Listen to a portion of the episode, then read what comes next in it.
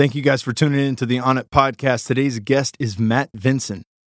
I uh, first met Matt Vincent at my old strength coach Jesse Burdick's wedding, and I felt like a kid in a candy store because I was wandering around after the wedding looking for a table to sit at, and uh, Juliet Starrett, that is uh, Dr. Kelly Starrett's wonderful better half, came and found my wife and I, and she was like, "Hey, where are you guys sitting? We got two extra seats at our table, so open seating, and uh, we didn't know a whole lot of people there." And we go sit down, and it's Mark Bell his wi- and his wife, Dr. Kelly Starrett and his wife, and then Matt Vincent and his wife, and uh, really got to dive deep with the guy, learn all about him. He's a two-time Highland Games champion, uh, runner-up, you know, silver medalist in one of those. But um, the guy's story is fantastic. He talks about the ending of his career through injury, uh, some of the dietary practices that he's gotten into to help heal, and uh, really avoiding pain medication, which, you know, five surgeries on the knee could have been a massive issue for him, but it has not been, thankfully, uh, thanks to documentaries like Prescription Thugs. And uh, we, we dive into all things that are good in this podcast. I think you'll love it. Check it out. Thank you guys for tuning in to the On It podcast. I'm your host, your new host, Kyle Kingsbury. And uh, I'm joined today by my buddy, Matt Vincent, who's made up, his man? way out from Louisiana. Yeah, down south, keeping it and keeping it dirty. Awesome, brother. Well, uh, I want to dive into. I mean, I know you have a big fan base, a lot of people that know you, but this might be a new crowd. I think let- probably. Let's let's start from the get go. Like, what? At what age did you start lifting weights? What got you in athletics? Uh, athletics, you know, typical kid from the south. Started training for football, uh, you know, freshman year going into high school. So probably 13, 13, 14 years old, right around there. And uh, really just always loved it. Loved loved the weight room, loved the gym. And so that was, you know, kind of history of sport was got into got into football in high school. Uh, you know, was okay at it, nothing great. Uh, I got recruited by a couple small schools, but it was better at track and field as a shot putter. And then uh, got asked to go do track and field for LSU, and uh, went and spent five years there throwing shot put, discus, and hammer. Tigers. Yeah, was a uh, was a terribly average shot putter, discus, and hammer thrower in college. Which, you know, I've always laughed about. It. It's like there's a there's a window of um like if you were a better thrower than me, I, th- I threw right around 60 feet in the shot, uh, 200 feet in the hammer, and 100, 180 feet in the discus, and those are way far off like of an Olympic mark. And so if you were a better thrower than me by like five or five or ten percent, like you could probably be like, all right, like I could probably chase the Olympics. But if you were worse than me, like you're really bad. Yeah. So I fit like right in this nice window of like I don't need to tell myself that I have a career as a shot putter.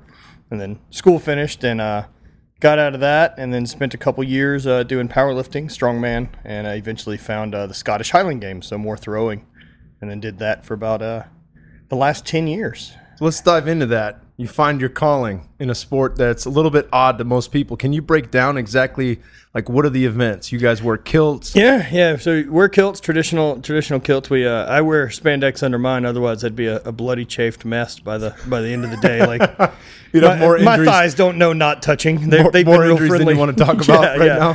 now. Um, and so Highland Games is essentially like um like it's been around forever. Like they've they've done it with clan battles and stuff like that through Scotland for a couple thousand years, and uh. So you have nine events. You've got two stones that you throw. You have a heavy and a light, uh, 22 pounds and 16 pounds. They're essentially like throwing the shot put. Uh, the heavy one you, you throw just from a standing throw, and then the other one you get a full approach, like throwing uh, just like you do with the shot put. Um, you have two weights that you throw for distance. It's essentially a steel block uh, with a link chain and a ring on it. And so you hook grip onto it and throw it with one hand. Okay. Uh, we have a 56 pound and a uh, 28. So heavy and a light. And then we have two hammers that we throw, essentially look like a mace, a little bit more flexible. Okay. And whip um, on it. Yeah, so you throw those from a, a fixed position. You actually wear these crazy boots uh, that have like a blade on the front of them. So you dig the blade into the ground so that once the hammer gets behind you and like the force is pulling you up, you can actually pull on the ground with your legs to bring it back in and accelerate it. And so we throw a, a 16 and a 22 pound version of that. We throw uh, the caber, which is a telephone pole that everyone is relatively familiar with. Mm-hmm. We throw a 56 pound weight up over a bar for height. And then the last event that uh, happens at some games and not at others is called the sheaf. And it's a, uh, a 20 pound uh, burlap bag uh, that you throw with a pitchfork for height over a bar. So I have a pitchfork that I traveled with for 10 years. You're just going around in airports in your kilt, spandex, Yeah. and pitchfork. Yeah, I don't I wouldn't wouldn't travel in full gear, but you definitely show up at the airport with your pitchfork. So I've got like a like a Nike shoe bag tied up around the end of it, and then like a you know foam insulation around the handle. Whatever the lady at the desk asks you, is that that? Just say yes. It's never been pitchfork. is that a hockey stick? Yes. Yes. Then the conversation moves on, and you can you can go to the plane. That's crazy. So you get to carry that pitchfork on the No, plane. no, no, no, no. You check it. Mine's I like gotcha. six foot long, so it's a, it's a disaster to travel with. That'd be an odd shaped item. It's funny. The longer you do the sport, the lazier you'll get. So you just start like someone there. I'll have a pitchfork. I'll just use theirs. It's not. It doesn't matter anymore. So when you got into that, you're coming up, you find something that you actually, I mean, it's fun. You give Yeah. a shit about it, right? So, you know, talking about what we were talking about in the sauna, like getting into things where it's not a job, it's play. Right. Right. You fucking enjoy it. And you're happy to be there. And then you notice, hey, maybe I'm pretty fucking good at this. It's, there's a difference between when you were throwing shot put in college Yeah. versus how you're doing in the Highland Games, right? yeah, absolutely. You know, throwing in college. I mean, you're dealing still. While throwing's an individual sport, like you're still dealing with a team aspect, and there's still some drama, and there's still. It's 19 year old kids. You know mm-hmm. what I mean? And so there's going to be some some bullshit attached to it. Um, whereas like Highland Games is so individual, and then for the most part, like there's like once you get to the pro level, and that took me took me a couple years. Uh, I, I took really really well to the sport. Basically, if you were a thrower in college, it's like you have cheat codes to start doing the Highland Games, and once I got into it and got into the pro level, I really liked it because it's like the same 12 to 15 dudes that you'd see every weekend. And so it was just an excuse to go hang out with your buddies in a different place and get paid for it. Yeah. And So- you're outdoors. Yeah, you're outside, you're in the sun, and like, you know, depending on where we were, like if we were in Scotland or Iceland or if we are in Canada, we would, you know, finish up a game and then we would all, you know, grab beers and stuff like that and then make our way to find some river to go sit in to get out of the heat and then sit there and just talk trash to each other for, for an hour. So how, how'd you get into it? Did somebody tell you like, hey man, this is something you should do? Um, Or so like as as getting into string sports like with powerlifting and weightlifting and strongman um and then being a thrower like as a thrower at the collegiate level you, you know about the highland games like you know that this is a thing that exists like wrestlers know about MMA? yeah yeah Okay. and so there's also this side of it that like but where do you get started because there's not highland game gyms you know what i mean so it's find a competition that's local to you usually they're part of like a, a bigger like a renaissance fair or something like this We're, Do they have LARP live action role play going on the yeah, side? Yeah, I've seen a lot of lightning bolts get thrown, man. It's Role- role dangerous stuff. Guys cruising around, king taking themselves Burgerland. super serious. uh, you know, luckily, luckily, we're all aware of we're we're all a little bit in on the joke of how silly it is what we're doing, but it, it's good fun, man. You know, and we looked at it at least at the pro level, like it's a sport. Like it's not. It's it's not the WWE. You know, Yeah. it's not scripted or any of this other type of stuff. But the rules get a little loose depending on where you're competing and stuff mm-hmm. like that. And it was just a good time, and we're there to put on a show. I mean, these people came through the gate and have paid money, and that's why we're getting paid I got because you. we're paid entertainment. yeah. Meanwhile, we are competing. You know, Yeah. still the winner gets paid more. So, yeah, you know, so you find out that the thing exists, and you, you go find one and try to do it. Usually, get your ass kicked at it because someone's done it longer, and then um, you talk to those people, make some relationships, and figure out how to train for it, and where do you get implements, and how do you buy those, and then how do you where's the next game we can do? So we found a couple in Dallas that my brother and I would drive to and go compete, and did I did two full years as an amateur. You know, I was traveling a lot for work, so I would schedule like work and sales trips around. Like, oh, there's a game in Tennessee this weekend. I'll, I'll go see people in Memphis on Thursday, and then hang out for an extra So day. you're doing outside sales at the same time. is that yeah, correct? yeah, yeah, yeah. And you had to travel quite a bit for that. Yeah, and I would I would drive for the most part, like whether I was driving up the East Coast and going to be you know on the road for two weeks trying to see as many customers as I could from like say South Carolina up to Virginia, and so I could figure out that like oh if I'm going to be on the road for two weeks, I may as well do that two week trip in late March when there's a game in South Carolina and the next weekend there's a game here. You know, if I'm on the road anyway, I may as well let work pay for me to get out and go compete, Yeah. right? And so that's that's kind of how I was trying to, you know, find my, my swindle into it of let let someone else pay for me to make the trips. Hell yeah. So a couple years in and at the amateur level, you Yeah. decide like I've, got a decent feel for this. I'm going to turn pro. Yeah, the turning pro in, in the Highland Games, it's kind of strange. Um, it, it's an invite only sport. And so to turn professional, like you've you got to spend a couple years on the grind as an amateur, even if you're winning everything. Th- that needs to be a must. Like you've got to be throwing far enough to turn pro. There's no numbers per se, and there's no like qualifier like oh I'm a professional. But I mean, if you can win the amateur world title, like you're probably throwing far enough to to throw with the pro guys, and then you also need to be invited. And there's some games that like man, the old guards there, and like those dudes ain't leaving until they're dead. So Yeah. if you hoping to get an invite, like you got time, it doesn't matter that you're the best. No one cares that you're like no one cares to invite the best guy in the world over. We got these eight guys who've been here for the last 15 years, and they they're fine. you know, they get the job done. There's still a draw. Yeah, Yeah. Hell yeah. So you do that for what, eight years? yeah. As a professional for eight years, And you get two world championships? two world titles, and never finishing lower than second. Hell yeah. So it was a good run, man. I'm pretty, pretty happy with it. And then, uh, as you were saying, you did not choose your exit. Your exit was chosen for you. Yeah, yeah. A bunch of knee surgeries. Uh, you know, the, the knee was worn out the whole career.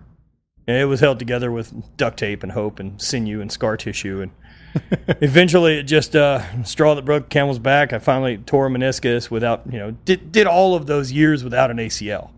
And then um, finally tore a meniscus and got that fixed. And then kind of decided that, like, all right, at the end of this season, which would have been the end of 2016, like, I got to fix the knee let's get in there and fix it and then we'll take a year off let's fully recover and then full charge we're back in and just it doesn't play out that way right like you know those were my plans but that didn't seem to be the plans that everything else had lined up for me so you, you take it as it comes and figure out what, what's next and so uh, you know five surgeries in 18 months on the knee trying to fix all the damage i've done Damn. and uh, now we're now we're here we seem to be on kind of the mend at least a little bit of the most recent surgery Yeah. So talk a little bit about some of these amazing people that you've worked with along the way that have kind of helped your career. Um, I, I we have some commonalities. yeah, in there's this space. dude, there's a lot of awesome people, right? And and that's the biggest thing that while while I'm in on the joke that Highland Games is is silly, like the idea of getting paid money to throw rocks in a field further than someone else is, is a silly idea. But like, like my favorite people on the planet, like like everyone I know now is is because I was good at that. Mm-hmm. They want to talk to me. And so, like being able to use that as the catalyst to, to you know, make really good friends with Mark Bell or, or Kelly Starrett uh, or Jesse Burdick, right? You know, these these these guys now that are weekly conversations I have ha- has been everything, and all of that is due to the time I put in as a Highland Game athlete. You know, if I didn't do that, like, there's what do you talk to me? I'm just an average power lifter. I'm like, I wasn't very good at that either. Yeah. So, you know, that maybe, you know, maybe you break in and maybe you make a relationship and stuff like that personality wise, but the Highland Game World Championship thing sure opened doors. Hell yeah. Yeah, we met actually at uh, Jesse Burdick's wedding. Yeah, wedding, yeah. and Right I was on. I had heard of you before. I actually, you know, following Kelly Starrett and seeing like you know, he hit me up. He's like, "Man, I got this total badass staying at my house." and uh, he's like, "When he's gone, I'll have you I'll have you come up and you can jump in my ice because he had that 11, Yeah. 11 foot pool that was cooled down." I was like, "That is a that's, a strong cool, move." man. That did you ever did you see it while it was getting built? Yeah. Like we'd gone to stay and something like that, and like it's not finished yet. He basically just has this zombie pit in his backyard that's like 11 feet deep. Like, what are you doing with that? Little girls like, there's no hurt. stairs, big there's deal. no anything like to get out of it. It's just this hole. Yeah, it was brutal. But uh, he spoke so highly of you, and then getting to meet you at the wedding. You know, we were walking around, and and uh, there's a lot of cool people at A that lot wedding. of cool people for sure. wedding, but right? Tosh still was kind of, you know, my wife looked at me and she was like, "I really want to sit with people we know." You know, it'd be Yeah. kind of odd. It's always an awkward thing when you sit with a group of people you never. And it was open seating. Yeah, yeah. Right. So. Kelly's wife Juliet came over and she was like, hey, "Do you guys have a place to sit? Come, Come sit with us, us." yeah. We were like, "All right, cool." So we go sit down, and it's you and your wife Ashley. Yep. It's Mark Bell and his wife. It's Kelly and Juliet, and we're like, "Holy shit! Like this works this is the table, The brain Yeah, trust. This is the table." What, remember- what a weird wedding that was, though. Like we, I was laughing about it. I was like, this thing should just be ta- like hashtag the fattest and the fittest. Because you've got like Camille LeBlanc, who's like CrossFit Games winner, is there. Meanwhile, Mark Carved out of Bell's there. Yeah, Yeah. yeah. Uh, the guy that trains with Jesse, Andy, with all the cat shirts. Yeah. yeah, he's also there. It's like there's there's half guys that are super fucking gross, and then there's this other group of girls that are all incredibly fit and amazing. Just a really strange combination of It people. was it was funny. It was funny to look around, especially dancing. But I remember because Kelly officiated it, yeah. and he's sweating bullets. Sweating Jesse's sweating death, bullets, dude. and I kept staring at Mark Bell, thinking like, this guy's got to be cooking. And I didn't see one bead of sweat drop off his head. I was like, is He's he just so dehydrated? dehydrated all what's the time. wrong? Yeah, what's wrong with him? Like he's the biggest dude here. He could barely. He looks like He's Ray so Lewis gross. squeezed into a into a suit that's too So small gross, for him, dude. and no sweat's coming out. He's like, oh, I, I was sweating, just not out of my face. Yeah, face. he uh what did he so at, at some point when Mark was still fat, like uh, Kelly had talked him into getting a hot tub. And so like he gets it and like he's in it and like ends up like calling Kelly after calls Kelly or Jesse afterwards. He's like, dude, my uh my shins are pink. And he's like, Yeah, it's blood flow. It hasn't happened in years in your in your terrible legs. He's like, Oh, all right, okay. okay. like nervous. wasn't sure. I think I'm dying. Can feel my left arm. Smell toast. That's great. So obviously, I mean, you do anything long enough, whether that's fucking marathon running, MMA, anything, you're going to get repetitive stress injuries. Yeah. And especially when competition's on the line and you decide that, all right, I'm just going to keep going through this thing, right? So you talked about your ACL getting torn years ahead of time before Yeah. you decided to hang it up. How obviously dealing with that now, and you're still not out of the woods recovering from that knee injury. But how much has it helped having guys like Kelly Starrett on board? It, it's it, it's priceless, right? It, it's priceless to have those guys that you can you can reach out to and confirm ideas, or or be like, hey man, I got this problem I can't quite solve. You're really smart, and I'm a caveman. What do you think? Yeah, And, and like you know, having someone like Kelly to either say, uh, back off and give it time, or he's like, you're fine, that's okay, pain. Like that's this healing. yeah, You know, let's just keep moving. yeah. And, and then no, you know, and it's you know after 20 years of lifting and 20 years of training and pushing yourself, like you know the difference between good and bad pain. That pain of like, oh, we're done for the day. We're Yeah. gonna shut it down because if I don't, this will cost me two weeks. You know, live to fight tomorrow is it kind of is a better better plan than be stupid and win training that day and not be able to do anything for the next month. Yeah, I'll leave it all out on the field in this practice. Yeah, Talk a bit about like these the training schedule because you guys have multiple competitions spread Yeah. throughout the year. Some of them are more important than others. Of course, right? right? So, so we would basically compete. I would do about. I, I probably competed as much as any of the American guys. Uh, the Scottish guys is a little different. Their schedule is a little. It's shorter, but they'll do like three or four games a week. Um, so for the American guys, it's essentially every weekend, and so I would compete from you know early May, late April till the last game is the the Celtic Classic, which is this weekend in Bethlehem, Pennsylvania. It's like national championship, and um, so I would do 21, 22 games in that time span. So you you'd do a set of three, have a weekend off, a set of four, a weekend off, maybe two in a row, vice versa. And so like you really, as an athlete, like you can only peak, you know, really set yourself up for that big performance a few times a year. Because you need a you know you need a strength cycle that goes into it. You've got to taper off, and you've got to be ready for it. And you can't ask yourself to be that way for 23 weekends. Like you can't maintain that plateau. It's not a plateau; it's a peak. You know, and so it, it's early in the season. There's going to be games, and at least for me as an athlete, was, was saying like, "All right, this one doesn't matter. Like I've got to lift Thursday night heavy because I'm eight weeks out from from a big game, and so I may be sore this weekend." And this weekend is focused in practice, and those those competitions I looked at as sharpening the stone. Mm-hmm. get used to competing. Get used to focusing. Get your let's dial in the variables about you know how do i approach the the throw? How do i approach the trig? What are my cues? And what am i working on this week? So that whenever that peak comes man it's autopilot Yeah. that you're just go faster and those little details have already dialed in because you've done them so many times Hell yeah. you know And you're not burning yourself out. no the- right the- you're not giving your all in in every single competition because Yeah. you know what's most important that two or three times a year, right? Right, and, and I mean you can't hold you can't hold that line, uh, that top level. And I mean you may sneak in a big throw, but that wasn't the plan. Like I mean, never turn down a, a personal record, but I mean the idea is you want to throw those when they count. I'd rather throw five personal best at the World Championship than I would have thrown them eight weeks ago at some game in Albuquerque that you know didn't didn't pay well and there's nothing on the line. Yeah. And so, you know, don't go win that game and then take fifth at Worlds. you know what I mean? Like you messed up. And so uh, like that mentality to it is is some some for me like I, I'm not a guy that would win every week. Like I was a top 2, hold on, you know, maybe sneaking a win here. But when it came time for Worlds, that's whenever whenever I could turn it on. Oh yeah. I think that's a really important thing for people to understand that are not competing at a super high level. Right. It's just this concept of, I mean, think about how many people sign up for gym memberships in January, burn themselves out, and then they don't Yeah, show up from. March on, right? Resolutionist. Exactly. But it's the concept of, I'm going to go for it. I'm going to do everything I can to get there.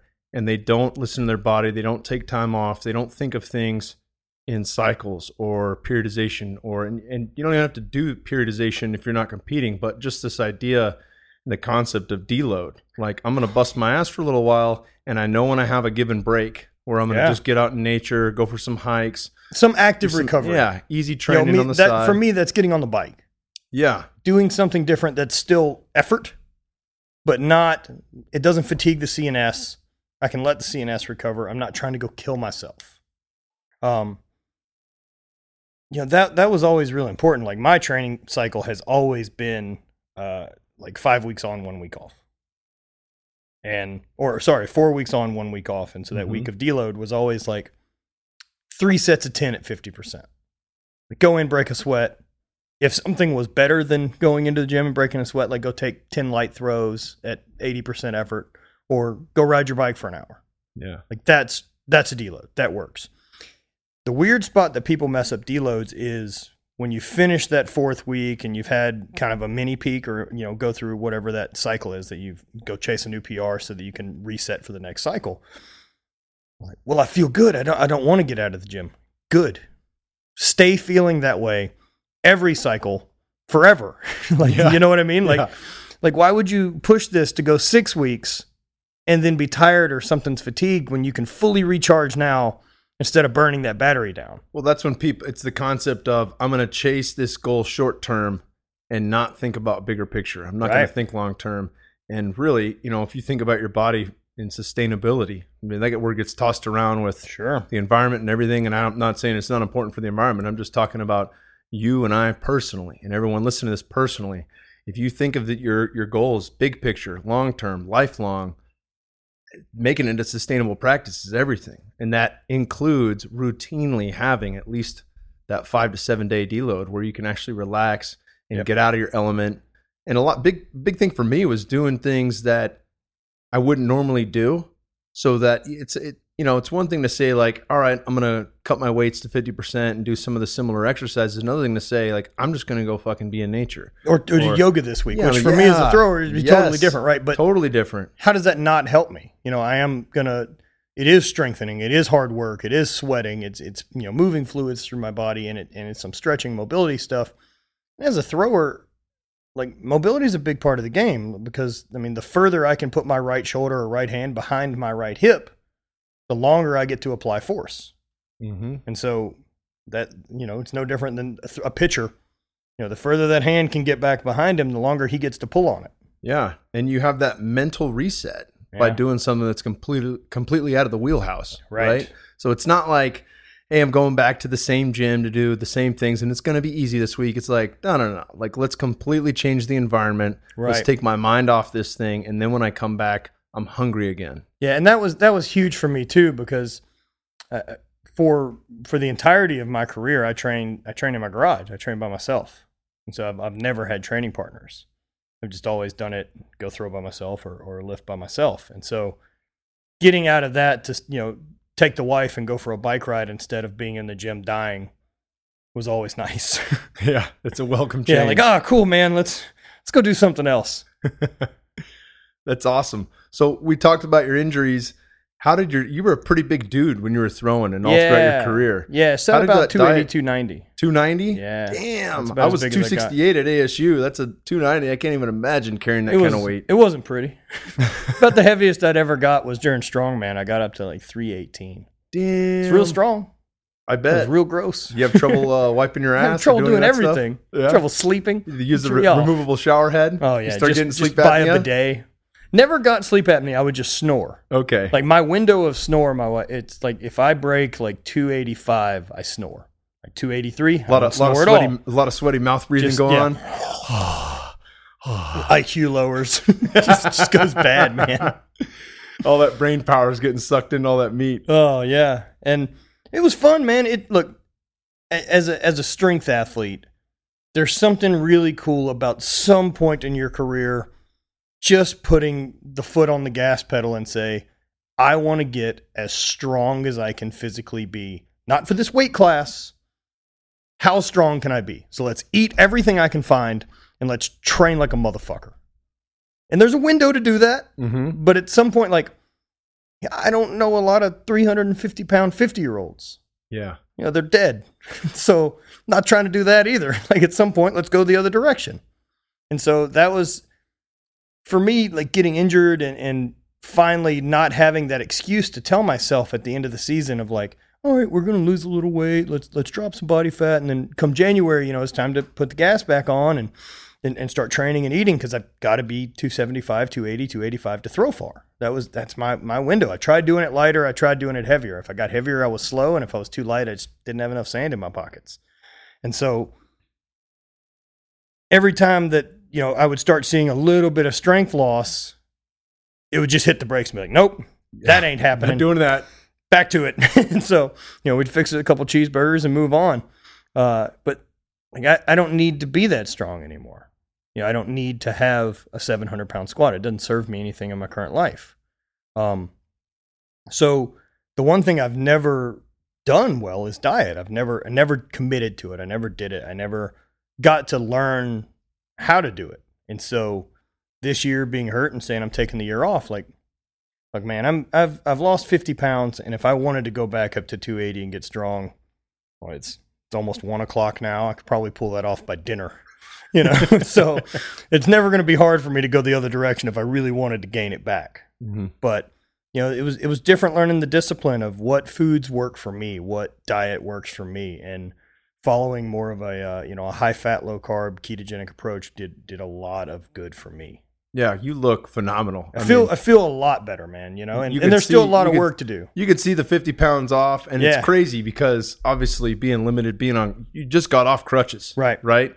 And to, you know, give you a big hug, and I'm like, damn, dude's hard as a rock. Still, I was like, fuck yeah, that's awesome. You know? Yeah, you know, you know, uh, the the the big hard thing to realize for me with the weight loss was that it's it's ninety percent in the kitchen.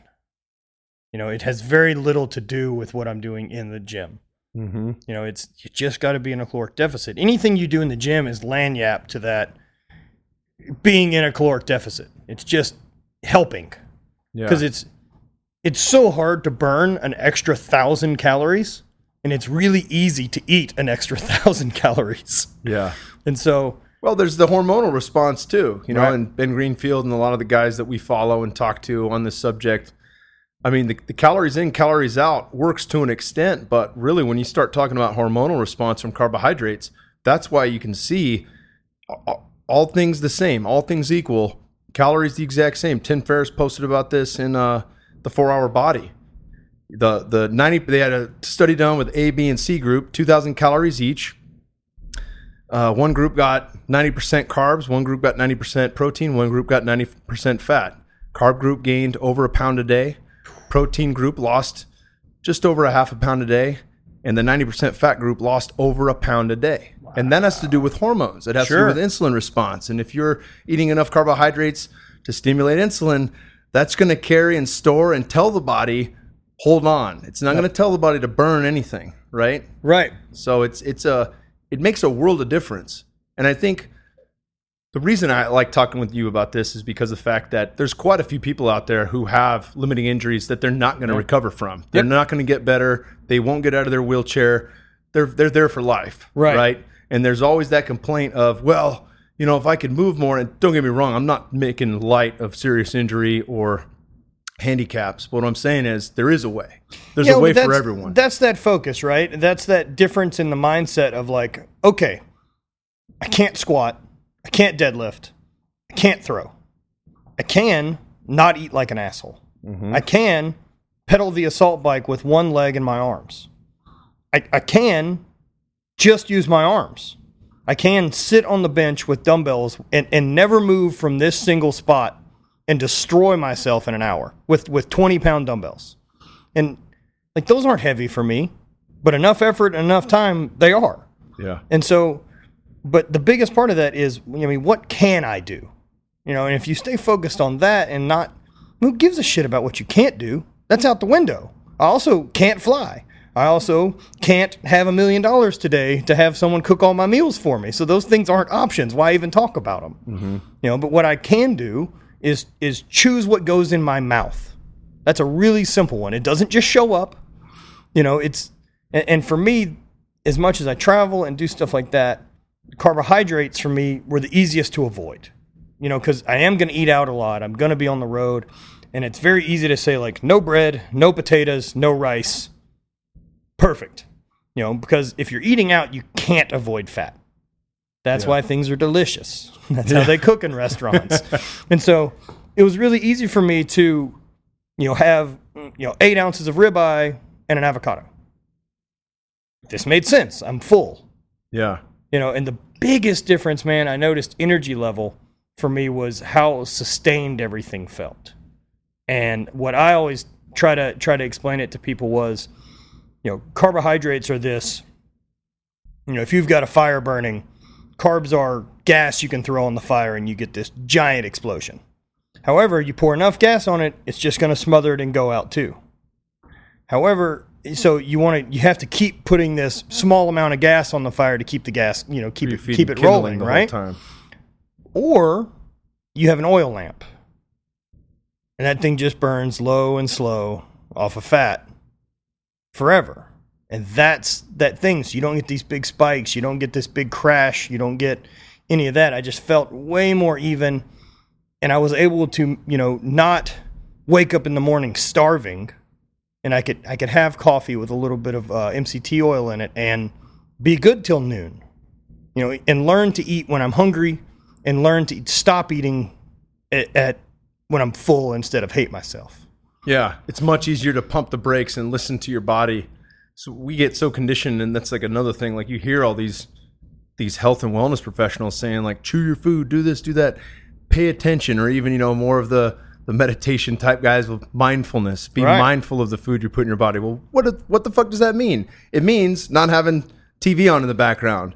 It means actually engaging. It means looking at your plate and whether you pray or not, like engage with your food. Watch it go in. Slow it down a little bit. Slow it down a little bit. You know? man because you can for me w- with with carbs like i mean there's that kind of 20 minute window right where you're eating that before your body triggers to tell you that you're full and man i can blow through some stuff in the shape of You potatoes or accomplish a lot yeah. in that 20 minutes. yeah, and then all of a sudden, 20 minutes hit, and I was like, I've made a mistake. I've made a huge mistake. I have to go lay down on the floor now, like face down on the concrete, and stop from sweating. You know, whereas like it's hard to overeat with you know steak and and avocado. Or, Yeah. or iceberg lettuce, which is essentially nothing. There's just no caloric value to it whatsoever. uh, but you can eat a ton of that and get full. You know, at some point, you know, it'd just be like, all right, I'm full. That was great. Yeah, I find that often now when we're doing like uh we still love eat burgers, you know. Yeah. So we will do turkey burgers, grass fed beef, and we'll wrap it in like a dark leafy green like Swiss chard or collard greens. And we'll make, you know, four or whatever we make for my wife and I. And neither one of us will finish too. Right. You know? And there's almost that like, well, it's not gonna taste good if I reheat it tomorrow. And it's like, I don't give a fuck. It didn't cost that much. Yeah, yeah, yeah. you know yeah. like i can it's better for me to say no right now and listen Right. to my body than to put it down just for the starving children in africa or whatever you know sure. whatever the story and- is your parents and it'll be fine you tomorrow. I can always take a burger and then chop it up and just eat it as ground meat. Because the the one thing I've looked at is like I really do believe in in moderation and all things moderation, including moderation. Sometimes let's put it down and let's enjoy ourselves. And if I'm gonna treat most of the meals during the week, you know, for me, I'm I'm working out of the house, and like most meals are fuel. Like I'm simply just like, oh shit, I'm hungry. I haven't eaten. It's one o'clock. So I'll, you know, put fish and some some butter in a pan and, and some vegetables in a bowl and, and eat it like a dog basically and just throw it down and then go back to work. You know, or move on to the next thing. Like like those meals be strict, eat the right things. It's just fuel. But you don't have to be the guy that brings Tupperware to your wife's birthday party to lose weight. You know what I mean? You don't Yeah. have to be that asshole either. Like, unless you're trying to get on stage and, and do bodybuilding, and then you don't want my advice. Yeah. You, know, you got it.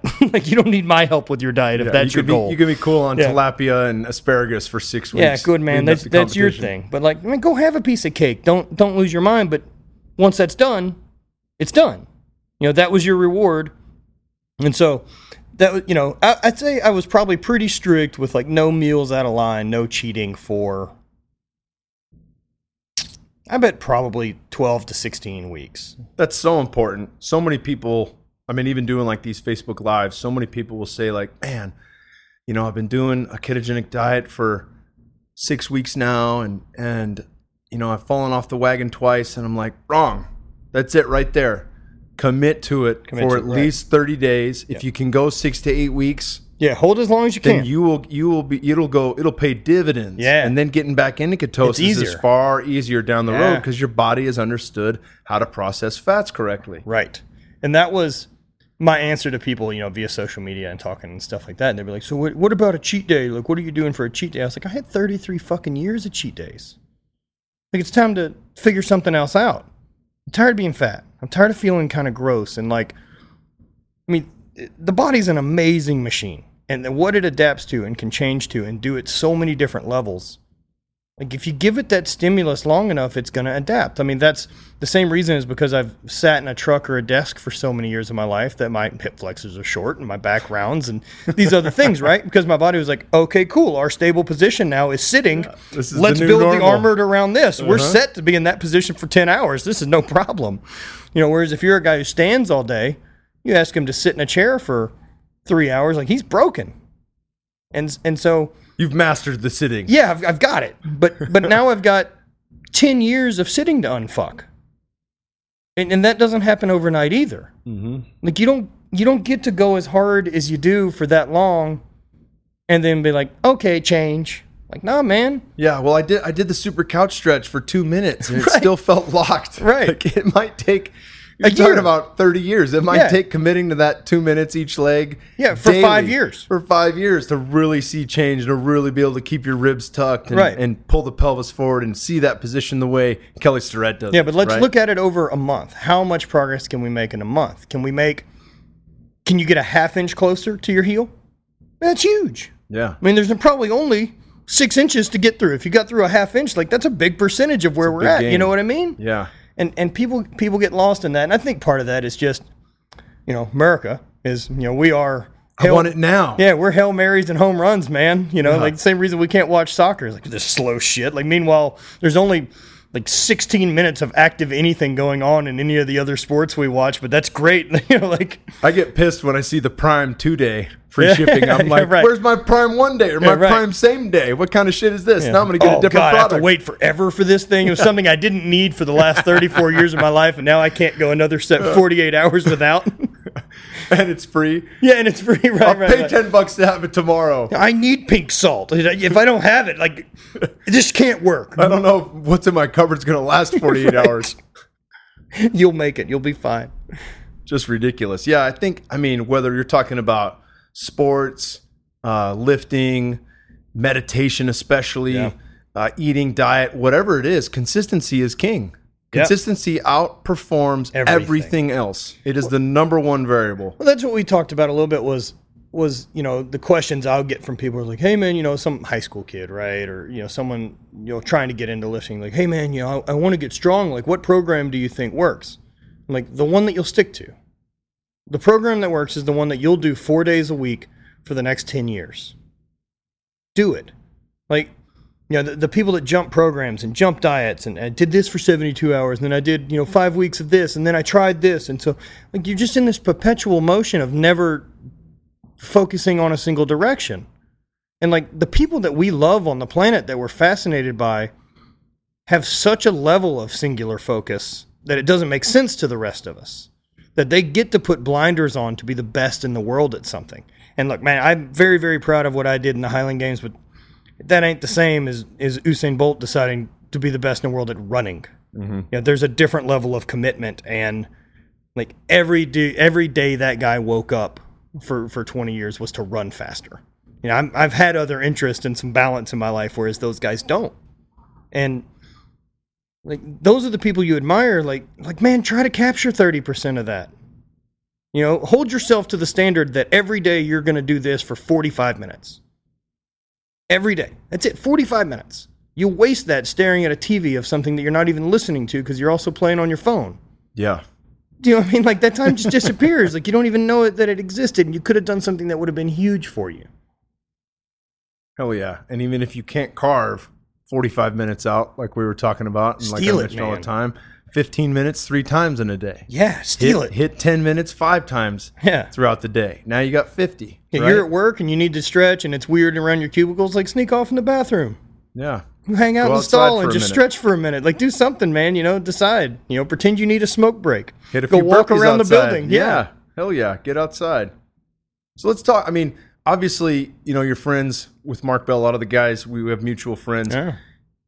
You watched Prescription Thugs Of course. on Netflix. Phenomenal documentary. I recommend it to everybody. If you haven't seen it, it's free on Netflix. So $10 a month, it's free. And, uh, you know, they've made some great documentaries prior to that and have an, uh, another one in the works right now. But Yeah.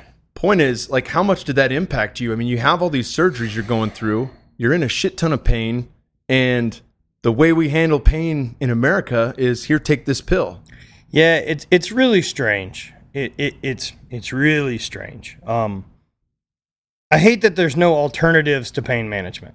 You know that that are even allowed by the medical profession. They're they're they're essentially malpractice for for a doctor to say, you know, even for cancer treatment, the fact that anything other than surgery or chemotherapy is they can't recommend. It's illegal. Like, come on, man. Like that's not helping. And so you know, I'm, I'm sure for a guy like you or a guy like myself who, who's done the things we've done to our body by choice, like our pain threshold's different than other people's. And so like for mine to be bad enough that I feel like I need a pain like I don't I don't know what zero like what's zero on the pain scale anymore. I have no idea. That that doesn't exist. Something hurts at all times and that's cool. That's my receipt for deciding to do awesome shit for 20 years. And but yeah, man, like I was I'm terrified of it. I'm terrified of the idea of like opiates and stuff like that. Like I don't like the way I feel on it. My brain's cloudy. I'm not there. I don't make like I don't form sentences well. I'm just slow. And I don't like it. And so whatever I could do to to stay off of that was huge for me. And uh like that that was the big push for me to try, you know, CBD oil and some different different methods to really deal with inflammation and deal with stuff post surgery.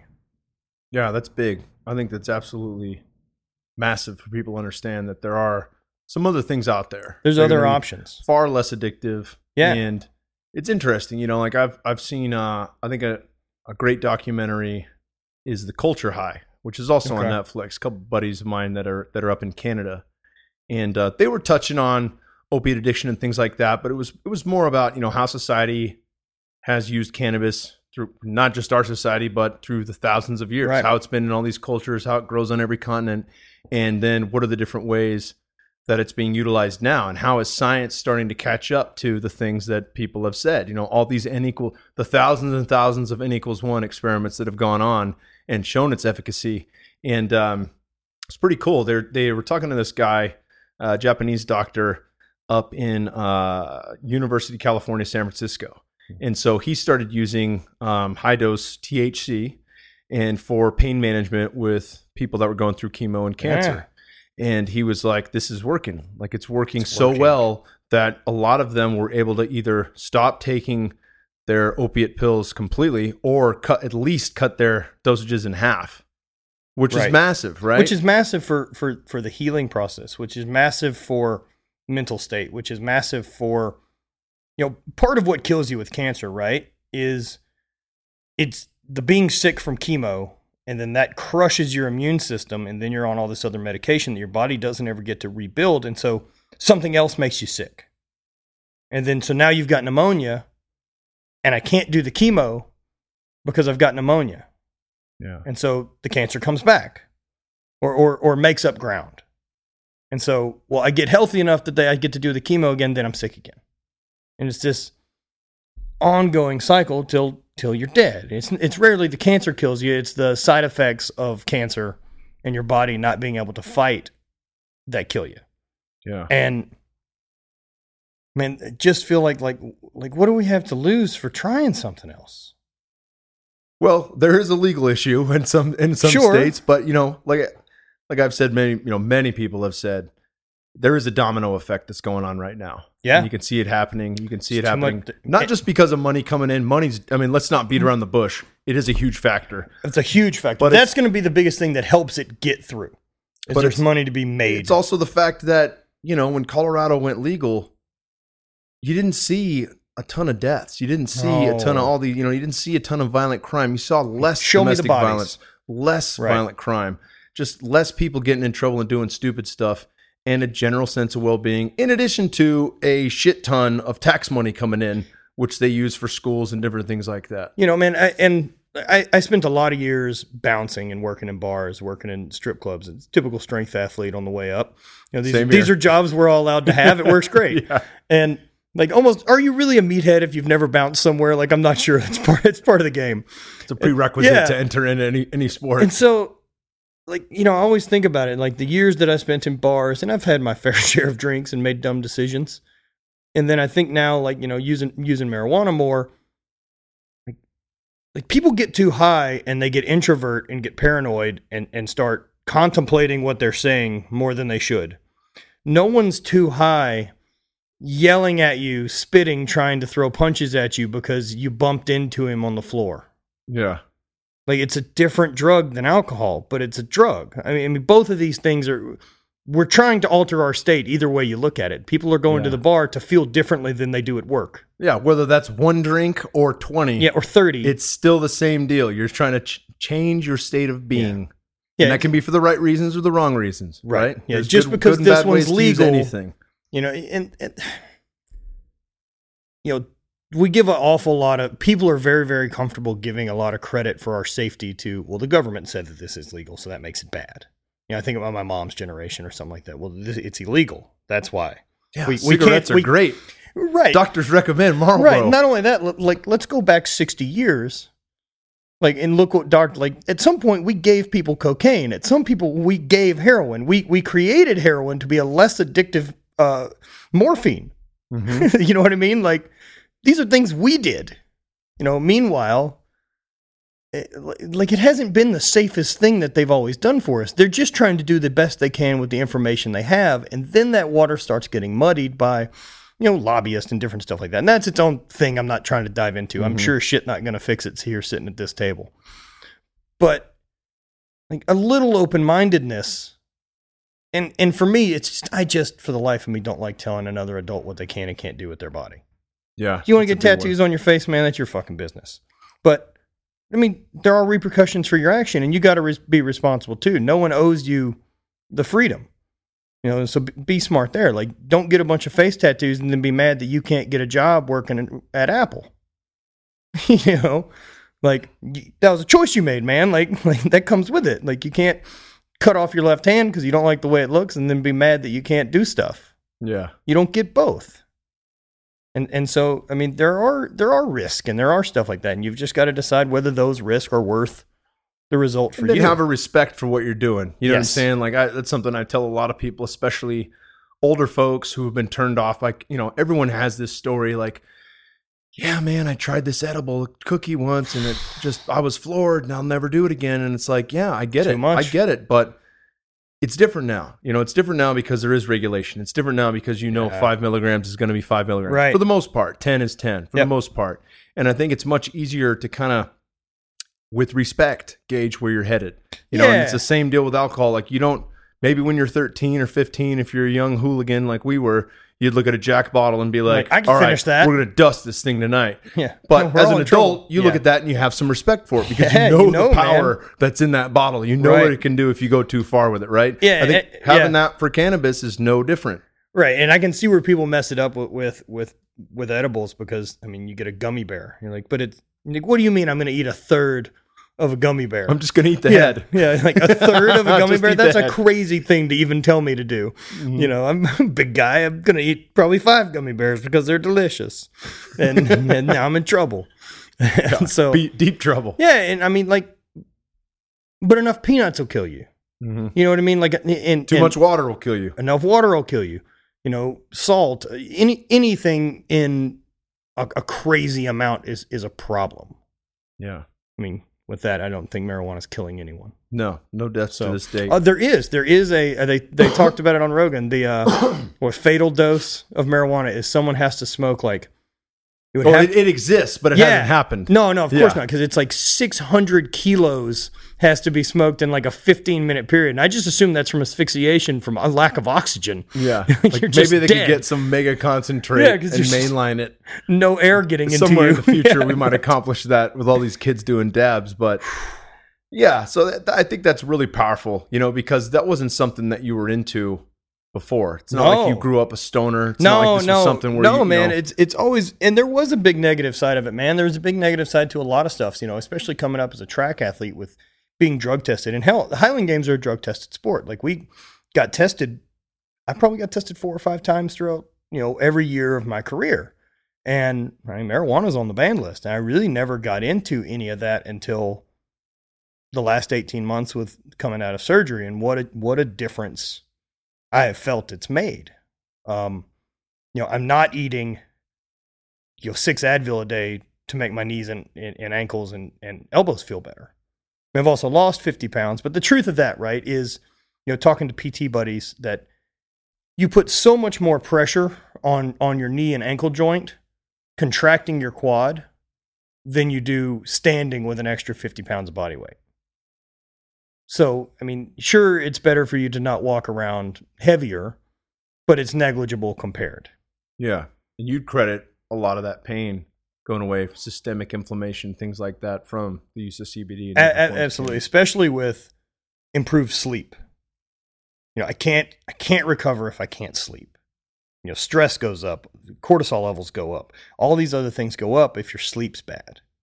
And if you can sleep better, like that's the big one for me. And this, you know, it, it was a big switch for me too. And I'm not an all day guy. You know, if I don't need it, I don't use it. And you know, it, it always worked to me as like, how do we get a better night's sleep tonight? Because I'm uncomfortable with my leg, whether I was in a straight leg brace trying to sleep. And so, you know, the doctors are like, oh, well, cool. We'll just give you promethazine and, you know, an oxy and, you know, and, and, and, and you know, something else to help your stomach because these are going to rip you up, Yeah.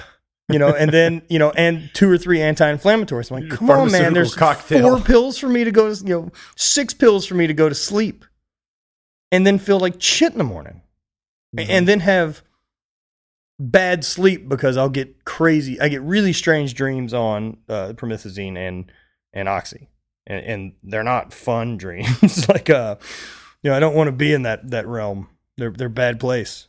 Uh, and I, I noticed with you know something simple like um like a CBD pen. I sleep I sleep hard. I sleep good. I'm relaxed. You wake up refreshed. Yeah. Yeah, that's been my experience as well. And that also comes with fine tuning because certainly if you overdo it, you're going to have that grogginess lingering next day. But still, it's not as bad as a pharmaceutical grogginess, that kind of thing. Or a, or a hangover. Where so where are you at now? You know, like you you you've decided to move on. yeah, you've, it- you've got some new tools in the tool bag. You dropped 50 pounds. You look fucking great. How's your mind shift or Mind mindset shift- shifted a bit? I, I want I want adventure, man. You know, and you know what we talked about was you know the idea of like what's what's next in life. You know, it's been real easy to to be like, okay, that was done. Now what? Let's not focus on what I can't do anymore. Mm-hmm. I'll just be miserable. You know, I'll miss throwing, and hopefully, training wise, I can get back to some of it because I do think it's valuable. There's there's some tools and lessons there, but I don't think as a competitor in the Highland Games that it has any new lessons to teach me. And so, what is there out there that I can find that I can figure out adventure wise? Like, I want to spend more time with my wife, man, like driving around the country and doing some long road trips, which I really love doing. Our, our country's amazing. It, it's huge. You know, I get jealous of my buddies in Europe that can go from country to country and travel the way they do and get to, oh, you know, we're in Scotland, so we just go to, we'll pop over to Spain. like a fuckers. You know, you just pop over to Spain or pop over to Italy on a train. You know, you you forget that like there is that much difference to the environment from Maine to California, and you can be there tonight. You know, if your life is set up accordingly, like you can hop on a plane, you can go, and you can go now, and just just do it and go, and, and, you know figure that part out, and you know and build your life around whatever your priorities are. And mine are going. I know that I'm at my best traveling a lot, and so I want to keep doing that. You know, same as I did for work for years, same as I did competing. And so, like, I want to get more time out. I want to go see. You know, I'd like to. I'd love to at some point make make the drive up to Alaska, up to the Yukon, and camp along the way and see see that beautiful country that that that's there. Like, there's The last frontier. you know, man, like for for as vast and giant as the universe is, right? There's there's so much of it that we can't explore. Right? Just I'll not I'm not going to have the technology in my lifetime to most likely make a trip to Pluto. To, to catch a look back at the solar system, you know, like all right, I'll I'll I'll concede that that I don't get to do that.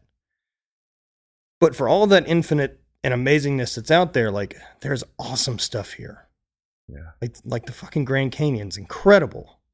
You know, look at you know, like Trans Siberian Railroad, or you see all these great limestone you know stuff like structures in in Vietnam and these other places around the world that are amazing and stuff that even humans have done, like the pyramids or any of these other type of things, or you know, traveling to to Iceland and knowing knowing what the water feels like on the north side of Iceland. You know what I mean? Like I don't have to talk about it or wonder. Like I want to know, and I want to and I want to share that with as many people as I can who who aren't as fortunate to make those trips. I mean, I'm very lucky that life has aligned itself in the way that it is that I'm getting to do this for a living. And I mean that's that's what I want to do. And I want to I want to, you know, the wife we we've chose that I mean she's working part-time as an esthetician so we can leave when we want to leave. That's nice. Having that flexibility Yeah. is massive. because like over what like over over a few bucks like I, i'm not interested in having this like big giant safety net of uh, essentially what's a high score in a bank account i mean it's not like it's a tangible thing that i'll ever put my hands on this this cash that's sitting in a savings account somewhere it's just this sense of safety Mhm. and I can always tighten the belt. Yeah, I can always choose to live within different means. I've been broke before. It wasn't the worst thing in the world. I've made more money than I make now. It was okay too. Y- you know, and so that that's really all money or any of that's good for is buying options. It- It's if you're using it the right way, like it's options. Don't let the things that you're buying own you to where that you're stuck. And now that you've got this, I've got this house, and then we've you know we've got this condo here that. Well, so now I'm obligated to go here on vacation. Yeah. I don't even want to go there, but we own the place and we you pay rent there, and uh, we have to go. And so you just do the same thing every day for for 30 years, and you're that guy who's like, "Oh shit, I'm 70. I, was 20 yesterday." I don't want that. I want to slow down that time, and I want to try to make as many new, genuine experiences and, and meet amazing people and and, and get what I can out of them and, and have them enrich my life as much as I can do theirs. And that's life experience, right? That's that's what I get to take with me to wherever that next place is. Hell yeah, brother. That those are mine and you can't ever have them. hmm And the cool part about those is, is like if you and I go do the same thing, it's not the same life experience because your perspective of it's totally different. And I just want more of that. You know, the stuff that I do know, I know that being stronger is always going to be better for me. I know that mentally I operate better if I'm fit, if I'm if I'm strong and I've got something physical I can do, whether that's fit enough to go ride my mountain bike or fit enough to ride my road bike or you know get up in the morning and do you know some suspension training you know just just some push-ups just some some some burpees some things like that to get the blood flowing and feel strong for the day and go after it. Uh, one of my favorite things kelly starrett ever said was you know he knows he's on vacation if he has done a sport worked out and took a nap and I'm like man how do I make, how do I make that my everyday life that it's not vacation Yeah. you know, so he's like, you know, that's, you know, well, today, you know, I stand up paddleboard, I did a 45 minute workout in the gym and I and I caught a 30 minute nap. Fuck, man, that's set. Doing it right. Yeah, you know For what I mean. sure. Like that's that's making the most of it and being being being part of the world and, and like the outside of it. Hell yeah, brother. That's beautiful. So Well, we can wrap it right here, but let's let's get you to tell people where they can follow you and uh, talk a bit about your brand. You're Sure, This um, awesome hat. Yeah, so uh, my brand is a hate brand. So it's spelled H V I I I. It's the Roman numeral on the back end of it. If you say H with an eight, hate. And I didn't want to have it as hate, right? There's just far too many negative connotations that I would spend way too long explaining. I spend plenty of time explaining this one, but it seems once people grasp it, they're like, ah, and then then they're in, like like some type of code they've broken. And and the idea of it for me was like as athletes or or anything like pushing yourself right? Like we don't train the way that we have and live the way we have because we're content. You know like like it's always like well cool i did that yesterday. Who gives a shit. What today? What's now? And like man hate yourself enough to push hard. You know hate hate your being hate being comfortable. You know be willing to to hate yourself enough to not have that cupcake. You know to to eat the right food today this meal. And and I mean, a little bit of self self motivation through self loathing you know it's a little healthy for everyone. And underneath that is all love. all of it all of it right? And look Yeah. man i'm as i'm as happy with me as i as i can be it's not it's not the big negative hate you know i you know but it's it's just hate that complacency Yeah. that that comfort factor. man that feeling of like good enough fuck you good enough like always better Yeah. like want always more, more, Want more for yourself. Yeah. In all areas of life. right you know and that that's what i want you know and that's i lost so the other job i had right like i that was I, I did that for 10 years an outside sales guy in the petrochemical field and it was a job i'm good at. I don't give a shit about it. I don't care about you know fire protection or, or, or you know refractory work in in stuff like this. And so when when they decided to let me go just because they were you know shifting shifting direction of the company which is fine.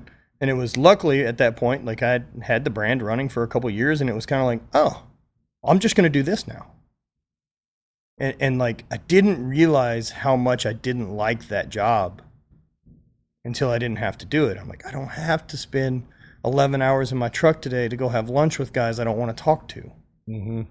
and like, man, my my goal is like I just want to wake up and do whatever the fuck I want to that day. And if I can pull that off forever, sweet. I don't need a giant boat.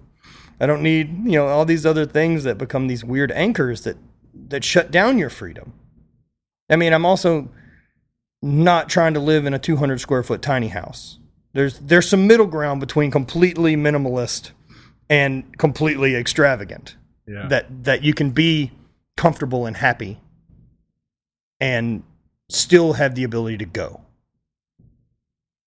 Hell yeah, brother. Where can people follow you online? So you can follow me at uh, on Instagram at I hate Matt Vincent, uh, spelt the way uh, it is on the hat or H V I I I. Um, uh, hate Brand Goods is another Instagram, and uh, thehate.com is where we, we carry all of our goods. And on YouTube, I'm uh, Matthew Vincent, and I kind of try to document travels and all this other type of stuff that we do. And had a really good time documenting the 10 days we were in Iceland, man. Hell yeah, brother. Beautiful. Thank you so much Dude, for coming on. have a ball. Appreciate it, brother. it. Alrighty, guys. Thank you guys for tuning in to the Onnit podcast with our guest, my buddy Matt Vincent. Hope you guys learned a lot in this episode. Uh, Matt Vincent has a podcast that's just starting out. I've been a guest on it. Be sure to check that out. And uh, we'll link to it in the show notes here for you. Thanks for tuning in. All right, guys, you've got questions. I've got answers. Every Wednesday at 6 p.m. Central Time, I'm going to be on Onnit's main page on Facebook doing a Facebook Live Q&A. The Facebook Live Q&A runs for 30 minutes. If you can't make it at 6 p.m. Central Time, all you have to do is write in your questions and I'll be sure to get those answered for you, either by writing it or talking about it on the Facebook Live, which you can check out at any point in time after the show airs. But be sure to tune in live if you can. We're going to get a lot of information rounded out, talking about the podcast, talking about different health topics, and I think you'll enjoy it. Hi, I'm Aubrey Marcus, CEO of Onnit.com. At Onnit, we've revolutionized the health and fitness industry with our unique and effective line of earth grown supplements and foods aimed at helping you achieve total human optimization. Today, I want to tell you about a product that has truly changed my life for the better New Mood. New Mood is an effective daily stress supplement made with earth grown nutrients designed to help you relax and help your body maintain an optimal mood balance. Great for unwinding after a long day and helping to ease ordinary stress. New Mood works by combining the two raw building blocks of important neurotransmitters, L-tryptophan and 5-HTP, to help the body maintain a state of peaceful calm. Safe for daily use, New Mood is ideal when you are under stress, down in the dumps, or just need some refreshing sleep. Thousands of people worldwide are already enjoying the relaxing effects of New Mood on a daily basis. And right now, as a special offer, we're giving you the opportunity to try New Mood totally free. Just pay shipping and handling, and we'll send you out a free 30 count bottle of New Mood right away. Simple as that. We're only able to offer a limited amount of free bottles per day, so get your free bottle of New Mood now. Go to onnit.com slash trial, that's O-N-N-I-T dot com slash trial, to pick up your first bottle on us after shipping and handling.